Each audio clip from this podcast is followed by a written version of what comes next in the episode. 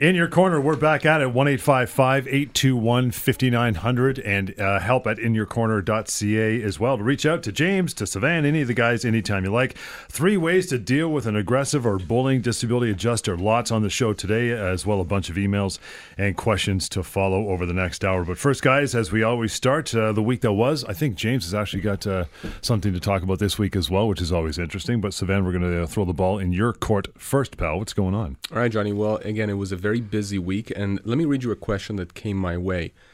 Uh, this is uh, this is from an individual who uh, I think lives around the Ottawa area, and here's his email. Thank you for taking my question. My wife is on LTD, long-term disability. If the company goes under, and he's referencing her her employer, Right. does she lose her LTD? Question number two: She has a two-year term and after that, they said that they will assess whether she can do any dr- any job for which she was trained for. What does that mean? So let's deal with question number one. If you uh, are entitled to LTD, or if you're getting LTD, and your employer goes under, goes bankrupt, whatever, something happens, it does not affect your long-term disability payments.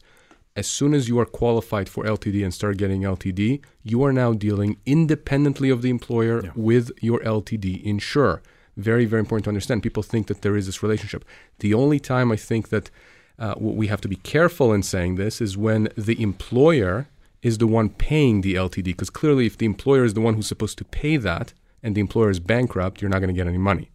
Now, with respect to the second question, he's wondering about that two year mark, right? And it's something we speak about all the time here, James and I. People need to understand for long term disability, for the first two years uh, of, of being on LTD, the test for qualifying for LTD is essentially can you do your own job? It's called the own occupation test. Can you do your own occupation, your own work? Beyond the two year mark, the, the, the, the test expands, and now the test becomes can you do any occupation, not just yours, but any occupation for which you are trained for or have education in, or, or mm-hmm. you know, something that you can do that you are experienced in. Uh, and this is really important because a lot of people get cut off around that time or just before that, even though their doctors are saying that they can't actually do any other work. We see this a lot with psychological claims. People who are suffering from depression, PTSD, those kinds of illnesses and, and issues. And, and these individuals, you know, can they go back to their office job or to their factory or whatever it is they're doing? No, they can't. And they can't do anything else. They're essentially at home, in bed, they can't do anything else. So a lot of people unfortunately get cut off at the two year mark or just before the two year mark, thinking that they're only entitled for two years of LTD when that is in fact not the case. The vast majority of policies out there will go to age 65. And there are there are you know uh, differences in, in some policies, and, and you know James has outlined before that you know in some instances the test doesn't actually change. Right, you can have riders, you can have situations where you have a very good LTD policy, but the point is this: generally speaking, in LTD circumstances, for the first two years, the test is can you do your own job? Beyond the two years, it's can you do any job for which you trained for or have education in or experience in. So read your policy, basically, is what you're saying, right? Read your the policy, contact your HR uh, person to get a copy of the policy. And yeah, it's very policy specific. There are generalities, but yes, it is very policy specific. 1 821 5900 and help at inyourcorner.ca to reach out through email. James, uh, what do you got going on? I, I really want to start out this week by giving a shout out to Mike and Andrea, who are um, loyal listeners of both our show and the Employment Hour. And they have referred many uh, of their friends and coworkers to our firm for both employment and disability issues. I'd also like to talk about another case that I have coming up very shortly and what it reveals about something we talk about almost every week on this show. And this is the appeal process. So, as Mike and Andrea well know, as loyal listeners, we every week will tell our listeners do not appeal. If you are denied or if you are cut off, don't appeal. And a case that I have coming up is almost a perfect illustration of why. So, this gentleman that I'm representing had a very, very serious accident many years ago, several surgeries, somehow managed to get himself on his feet and work what was a pretty physical job for many, many years, but with significant pain. Right.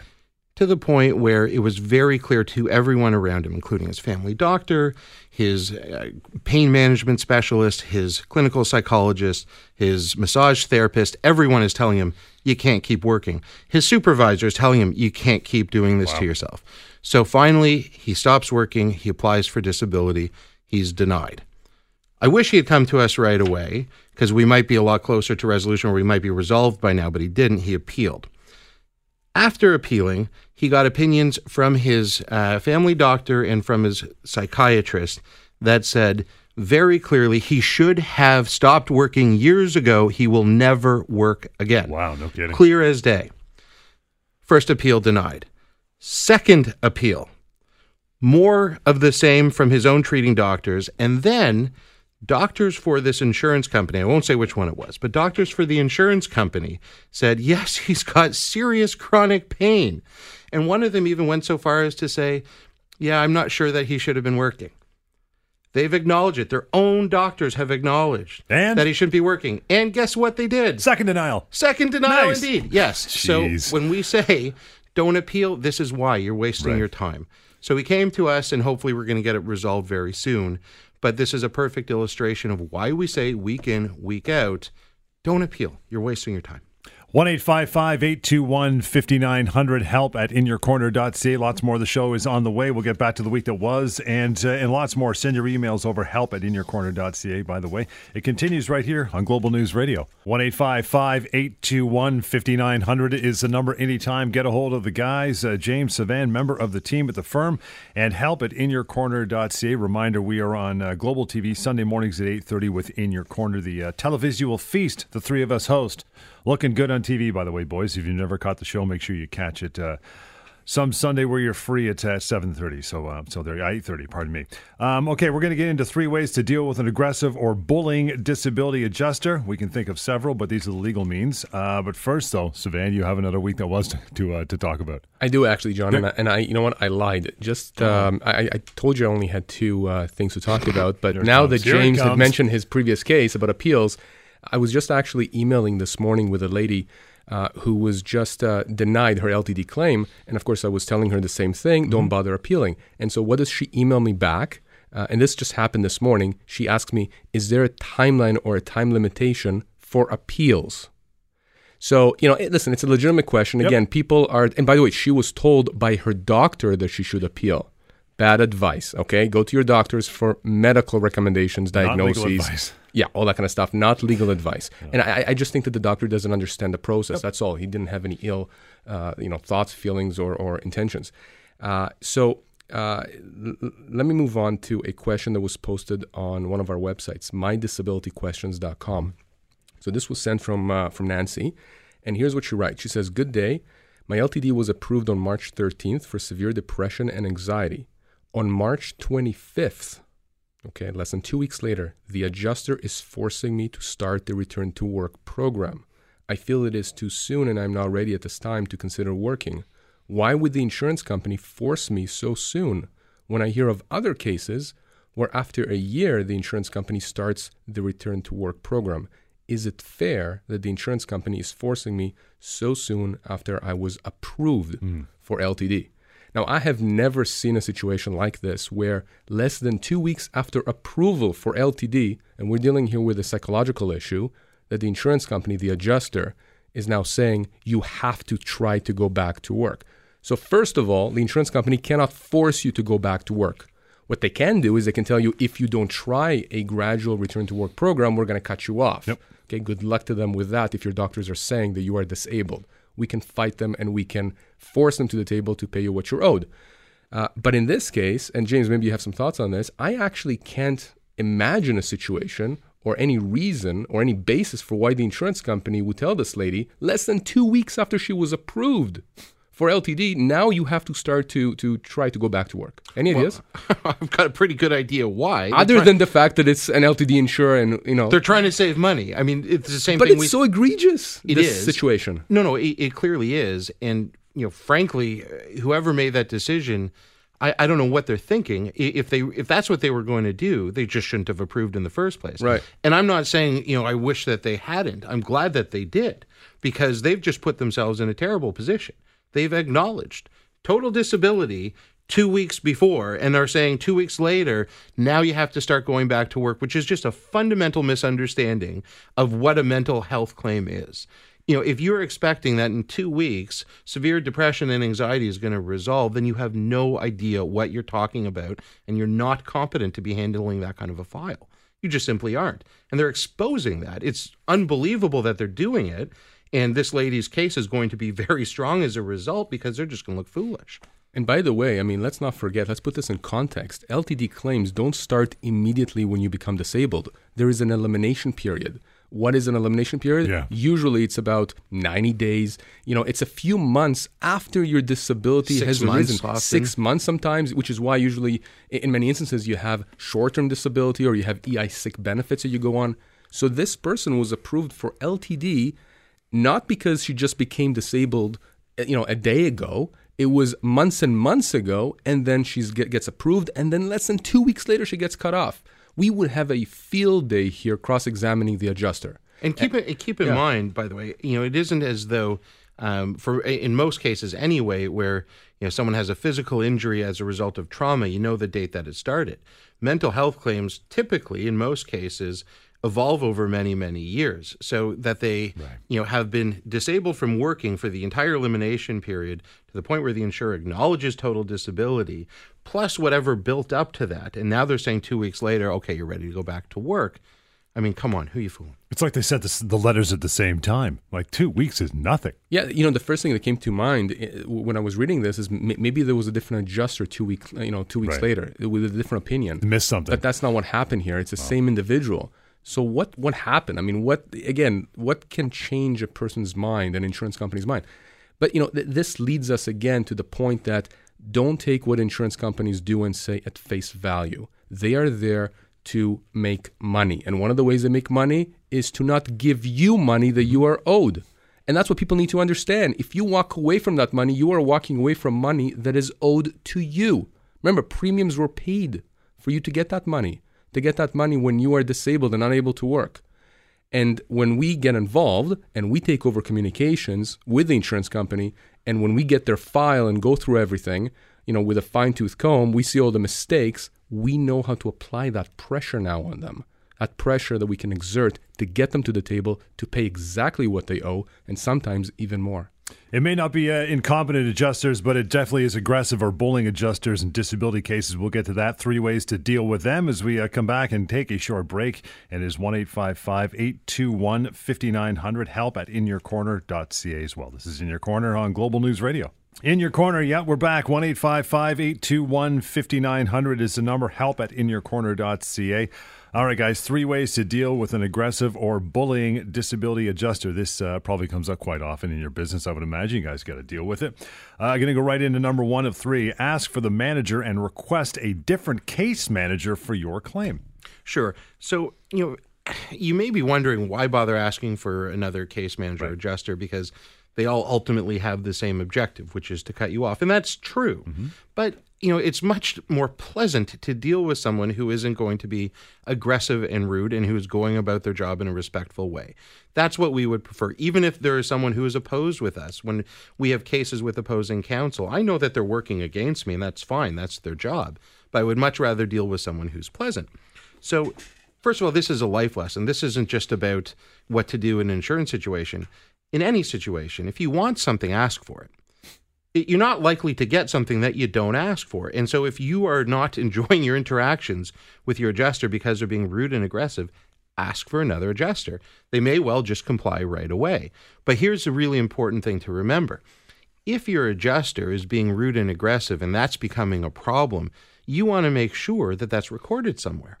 If you don't ask for it, you can't down the ro- down the road say, "Oh, this aggressive treated me," eh, or sorry, this adjuster treated me terribly, and you know this was a big problem all the way through. And there's no notations anywhere in the file that you ever asked for um, another adjuster or you ever made any complaints about how you're being treated. So make sure that you ask for it. You know, there's nothing bad that can come of it, and more than likely, you know, you're at least going to have the chance of getting someone new on the file.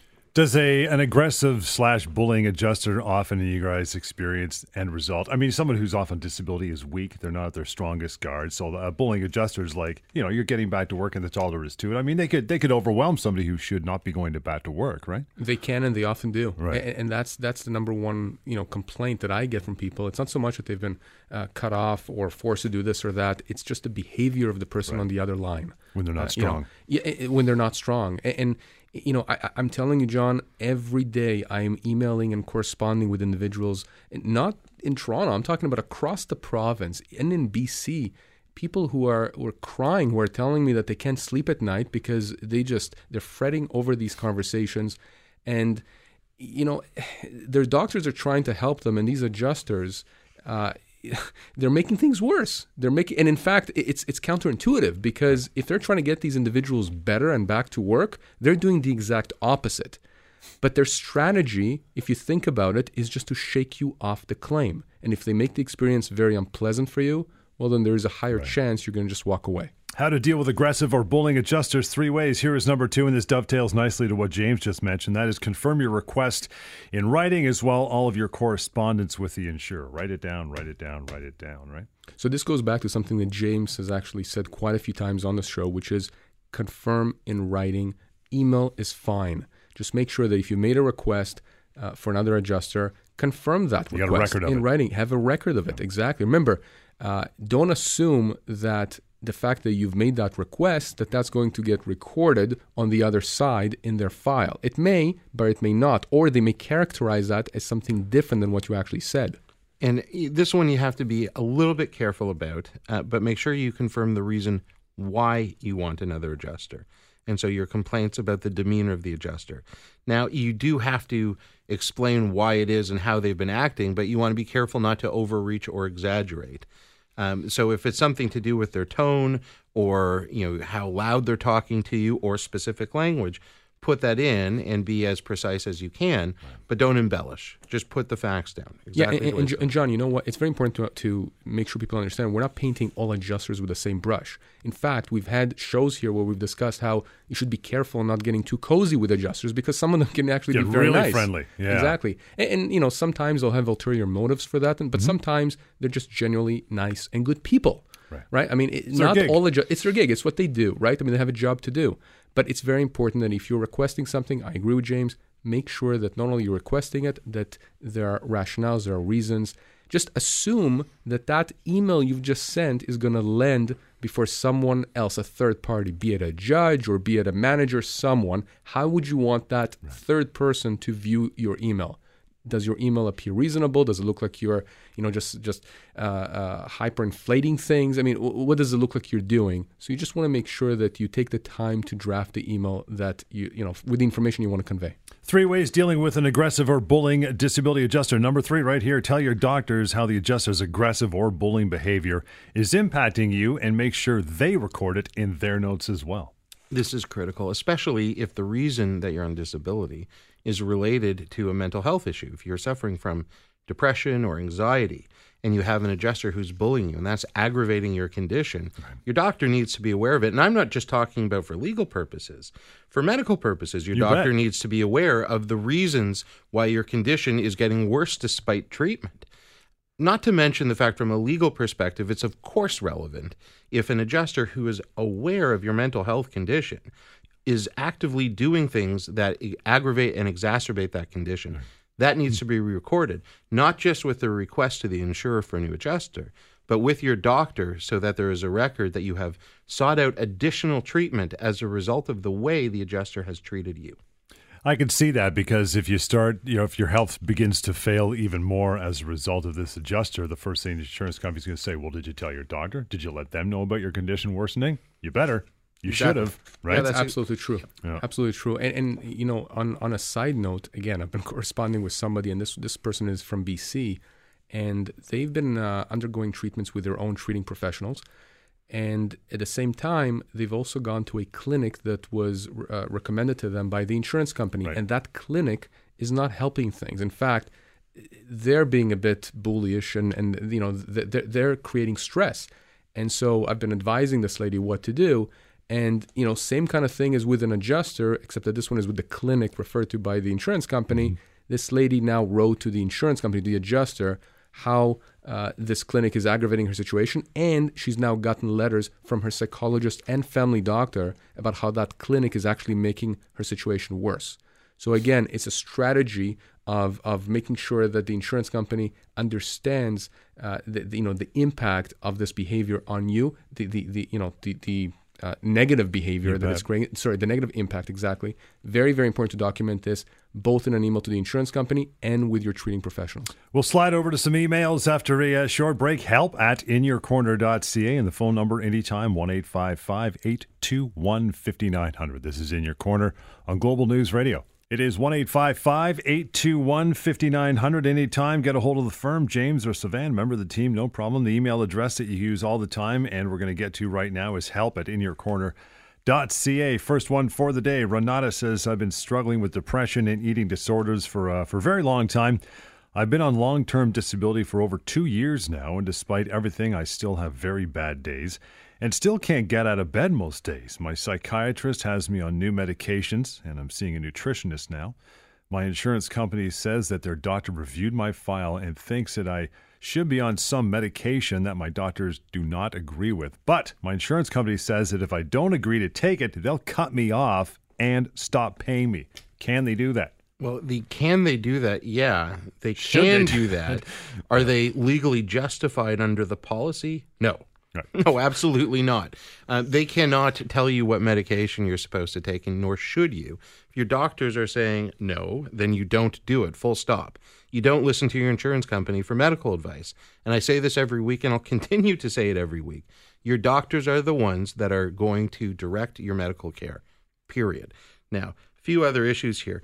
First of all, um, th- this is Renata. She's been on long term disability for more than two years, mm-hmm. which means that they are paying her beyond the own occupation period, which Sivan talked about at the outset of the show, into the any occupation period, yes. which means they have acknowledged that she is totally disabled from working in any occupation. Still. Still, right. beyond the two year mark. Got it. And so if they're trying to cut her off now, because of the medication issue. They're going to have to be able to justify that even though they know that she's totally disabled, she they're not going to continue giving her the benefits because she won't agree to take medication that her own doctors say she should not take.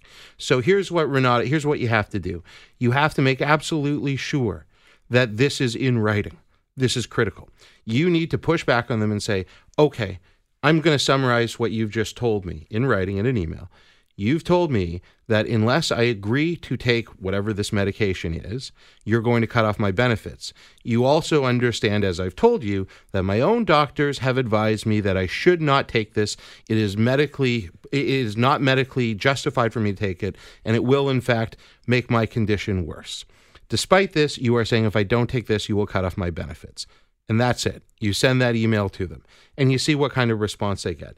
If they cut you off, they cut you off, but they are exposing themselves to significant punitive damages over and above what they're going to owe you for the policy if they see that and they realize that they're busted, then at the very least they're going to say, oh, no, no, we didn't mean that you had to take it. We're not going to cut you off. You follow your doctor's advice. Great. Then you continue receiving your benefits.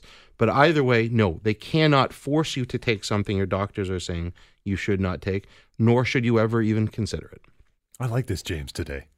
This is yeah, a fiery James up. today. That's I like this, eh? James. I want this guy in my corner. Hey, for sure. Hey, uh, okay. Question, guys. So, and, and this this is probably something that wouldn't have come up maybe ten or fifteen years ago. But uh, your LTD insurance company gets hold of your social media, your account, your Facebook, your Insta, whatever it is.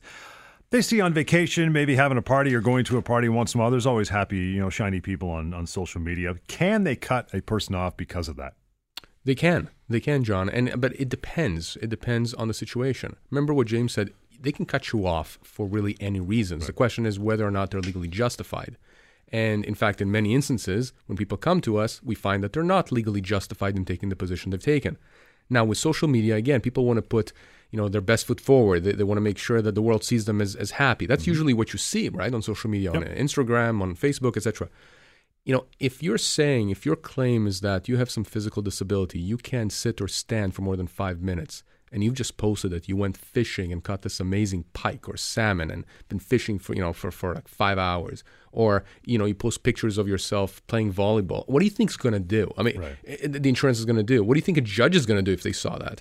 So listen we're talking about situations where insurance companies access somehow your social media account.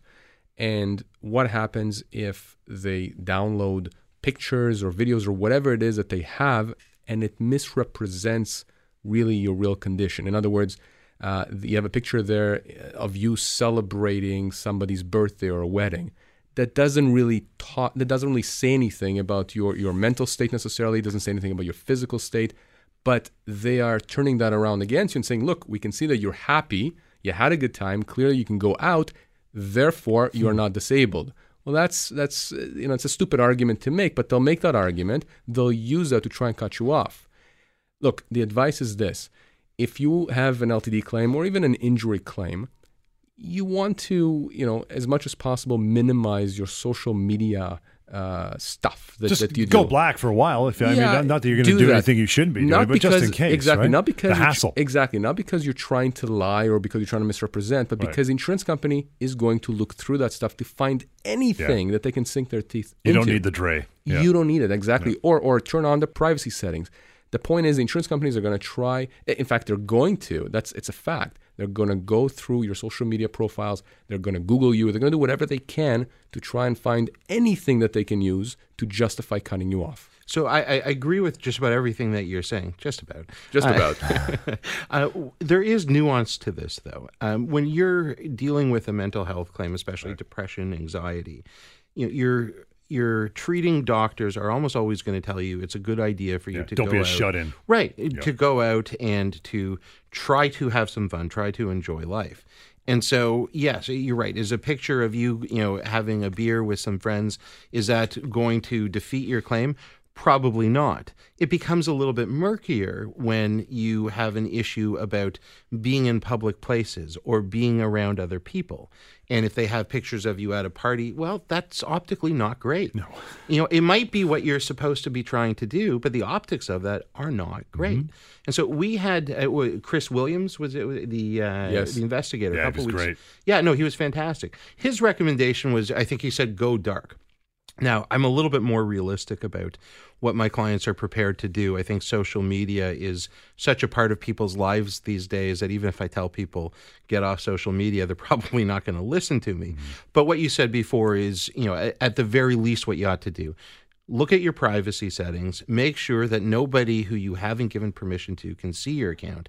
And just as importantly, um, especially on Facebook, I, I'm not entirely familiar with all of the social media platforms, but on Facebook, there's certainly a privacy setting that you can uh, that you can choose that will prevent anybody from posting anything, whether it's a picture or a comment on your wall, without you approving of it first. Make sure that you engage that setting so that nobody could be adding things without your approval. We'll take a, a short one, guys. Get to more emails here. It is help at inyourcorner.ca. The phone number, as you want to write this down, keep it 1 855 821 5900. This is In Your Corner on Global News Radio. The email address is help at inyourcorner.ca. We are on uh, TV as well. Global's uh, seventh, uh, pardon me, Sunday at 8.30 in the morning. Want to catch uh, In Your Corner. You can also uh, leave questions there. There's also the phone number all the time, 1 855 821 5900. Andrew, next one up here with an email, guy, says, uh, I had a very bad back problems, or I had bad back problems for a few years now, and it's gotten worse with the type of job that I do, which is very physical. I was on long term disability for about a year, and a few months after my back surgery, I tried to go back to work, but it only got worse for my back, and now my knees are giving out. My insurance company says that if I haven't really tried to go back to work because I was only there for four days before I had to stop, they think I should have been there for at least a few weeks, but there's no way I could have done that. They said that my benefits will stop in June if I don't try to go back again, which my doctors tell me, big surprise, I shouldn't do. I'm afraid of what will happen if I don't try to go back. I can't afford not to get my disability payments, guys. Any suggestions? Andrew, I appreciate the email. One thing I would ask you though is, you know, why are you so afraid about what will happen if you don't go back? Your doctors are telling you you shouldn't go back. I think what you really ought to be afraid of is what happens if you do go back. Yeah. I appreciate that your financial situation is one where you can't afford to lose your disability benefits. And that's something that we can help you out with. But what you really can't afford to do is make your back condition, which has already required surgery, it's already put you in, uh, under the knife. You can't afford to make that worse because if you do, that's going to affect you for the rest of your life. You have to listen to your doctors. I've already said it on the show once. I'm happy to say it again. Maybe I'll say it a third time later on. Your doctors are the ones who are directing your medical care, and if they're telling you not to work, you can't go back to work. Now, the good news is you've got a heads up on when they're doing this. They've told you that they're going to pay you out at least until June. So we can get the ball rolling now. I'm not going to tell you that there's any guarantee that we're going to be able to resolve it before they've told you they're going to cut off your benefits. It's possible it may take longer than, than that, maybe even a few months longer than that. But it's certainly going to happen a lot sooner if we get things started now. And there's every chance that we can get it resolved within a few months of them cutting off your benefits. Because if your doctor, if you've had surgery and your doctors are saying that you shouldn't go back, and you've tried to go back and you weren't successful, then you've got a very strong claim. So there is a lot that we can do with this. It isn't perfect, but that's the situation most people are in when they're dealing with long-term disability insurers. Sidebar, Sivan, Canada Insurance Company looking ahead till June. That's that's not exactly tomorrow. Can they crystal ball it that far ahead and say, "Oh, we're cutting you off"? They do. They, and I've had a case before where they've done that 11 months in advance. And in fact, we started a legal claim and we concluded the legal claim before the person was even cut off. Now, what's interesting to me about Andrew's email here is that you know he tried to go back, albeit only for a few days. And so what he's done here, in a way, I think maybe perhaps inadvertently, he's he's uh, uh, he's essentially inoculated himself against the argument that he didn't try to go back. You know, often we see insurance companies saying, well, you haven't really tried, so how do you know? In this case, he's actually tried and failed. And for them to say that he didn't try hard enough, that is an insane argument to make. Absolutely insane. And I actually think that in this set of circumstances, if they cut him off, in fact, despite everything, despite what the doctors are saying, I think they actually are opening themselves up to a you know a bad faith claim here. This is one of those cases where we actually may be able to get for for Andrew more than just what he's owed under the policy, but above and beyond that, money to punish the insurance company for their conduct. The the telling him that they'll cut him off in June part of it doesn't necessarily offend me. Uh, we're talking a matter of a few months, and I don't know all of the details of this case, and it's quite possible that June might well be the change of definition at the Right, two-year mark. right. Good call. And so it's it's quite possible that they're saying after that point you're no longer going to meet it. There are also other circumstances, you know, 11 months in advance. How can you possibly know? Absolutely. Um, there's certainly an argument there. So sometimes um, there's at least a rational reason for doing it in advance, and sometimes it's just absurd. Can the insurance companies have they in the past? Can they be so bold or, or, or wacky to say, you know, you need to go back to work now? We're cutting you off, and then the guy tries, like in this case, four days in, doesn't do it, and the insurance company will turn around and say, well, what did you go back to work for? Now you've just made your condition worse. Because th- there's situations like that, right, where they I- try to go back to work and said, oh, well, you shouldn't have done that. We've Now seen everything. John. I haven't seen that. I haven't seen that, but it won't shock me the day Right. that I do. You know? Um, no, I've seen. I, I've had a client that was forced back to work, and it, clearly she shouldn't have gone. Her doctors were telling her not to, and she she wound up fainting because of it and suffered a concussion. Um, but they certainly never argued that they that she shouldn't have gone back to work. They knew it was their fault, Yeah. and they paid for it. Believe me. Well, I've seen a situation, John, where actually this is going back to uh, uh, another email or question that you had before, where the insurance company's doctor said, "Well, you should be trying this medication," and that was contrary to whatever that person's treating Right. doctor was saying. But she decided to try it, and she had an adverse reaction. I think I remember the adjuster actually writing. You know, but if your doctor said don't do it, then why did you end up See, that's doing what I'm it? talking about. Hundred percent. Because you know, here's the thing: you're not necessarily dealing. And again, I don't want to paint all adjusters with the same brush. You're not necessarily dealing each and every time with the most sophisticated individual on the other side. Okay. So these adjusters are doing their job. They're handling how many files? 100, 200, 300 at a time? You're a number. you are a number. They don't know your file inside out in the majority of instances that I've dealt with adjusters. And, you know, they are doing what they think is correct. And, you know, more than once, I've had a situation where after we've resolved the file, you know, again, the defense lawyer and I just chat about the case off the record. And the comment that was made to me, I don't know what this adjuster was thinking. Not the one that came to the mediation to Right. resolve the, The claim, original? but the, the original one. Yeah. And and you know that's often what we find. We think to ourselves, what are they thinking? Mm-hmm. But for the ordinary person out there who is dealing with these adjusters day in and day out, who are stressed about their interactions with these adjusters, they assume that these, you know, whatever these adjusters say is the word of God. gospel, yep. Yeah, they assume that the insurance company, whatever they say, we have to do. No, you don't. That's why you should be checking with us, and we can tell you what your rights are. The number one eight five five eight two one fifty nine hundred. Help at inyourcorner.ca. We'll take a short break. A few more minutes left to go this hour, and we'll get to another email uh, when we come back right here on In Your Corner on Global News Radio. The number to reach, uh, James Sivan, uh, member of the team, no problem. One eight five five eight two one fifty nine hundred. Help at uh, inyourcorner.ca is the email address. Joe, you're up next, pal. Says uh, I was denied my LTD claim because my insurance adjuster said that my disability is not severe enough and I didn't try to go back to work. I'm 49 and I've developed a rare skin condition and light sensitivity that prevents me from going outside. I also have tremendous migraines. My neurologist and dermatologist both wrote the insurer saying that uh, I can't work. But apparently, that's not good enough. I don't know what to do. Is the insurance company right that I'm not totally disabled? Oh, one of these, James, not totally disabled. You know, it, it's it's it's one of those uh, uh, cases, and we see this again quite often. And this comes in many forms. This denial.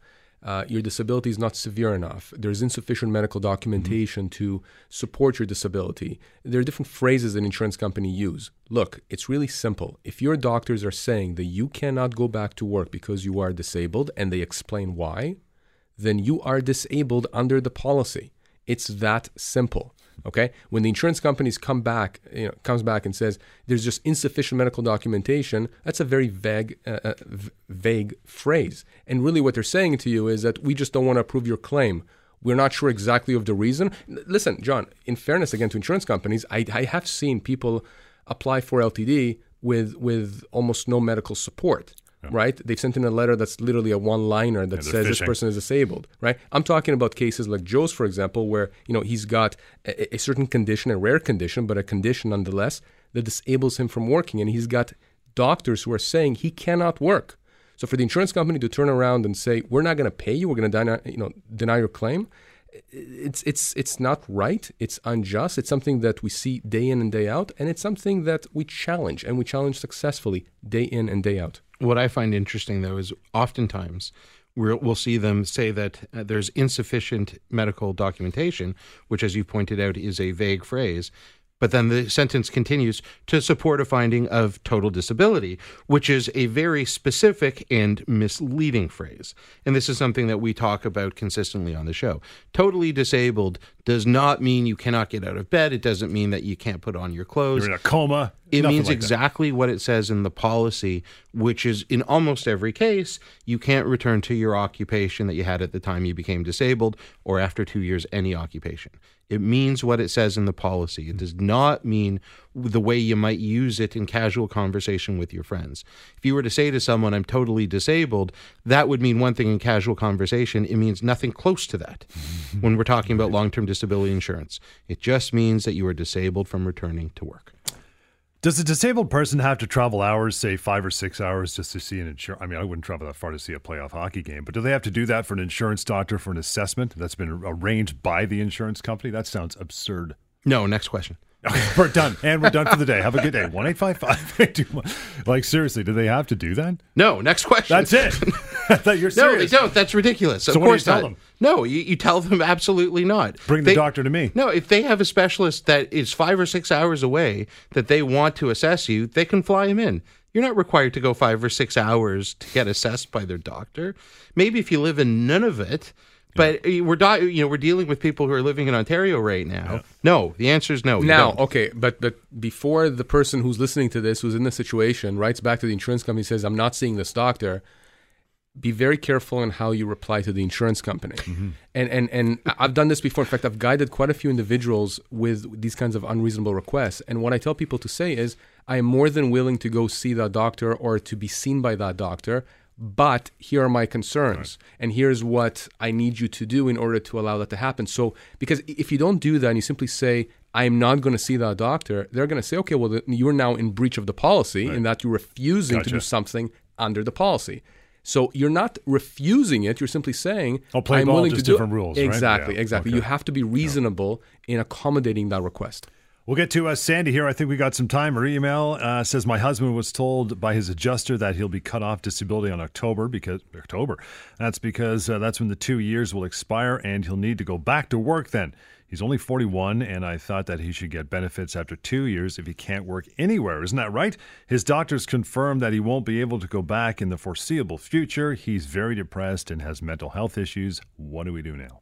Well, again, this is something that uh, you know we've dealt with quite a lot. Sandy, I'm I'm very sorry for what your husband's going through. Again, we deal with people uh, all the time and family members, uh, you know, of individuals who are suffering from mental health issues. And this is an instant again where the insurance company is saying we have a crystal ball, and they're saying you know all these months from now we think that he's going to be able to go back and do some other job.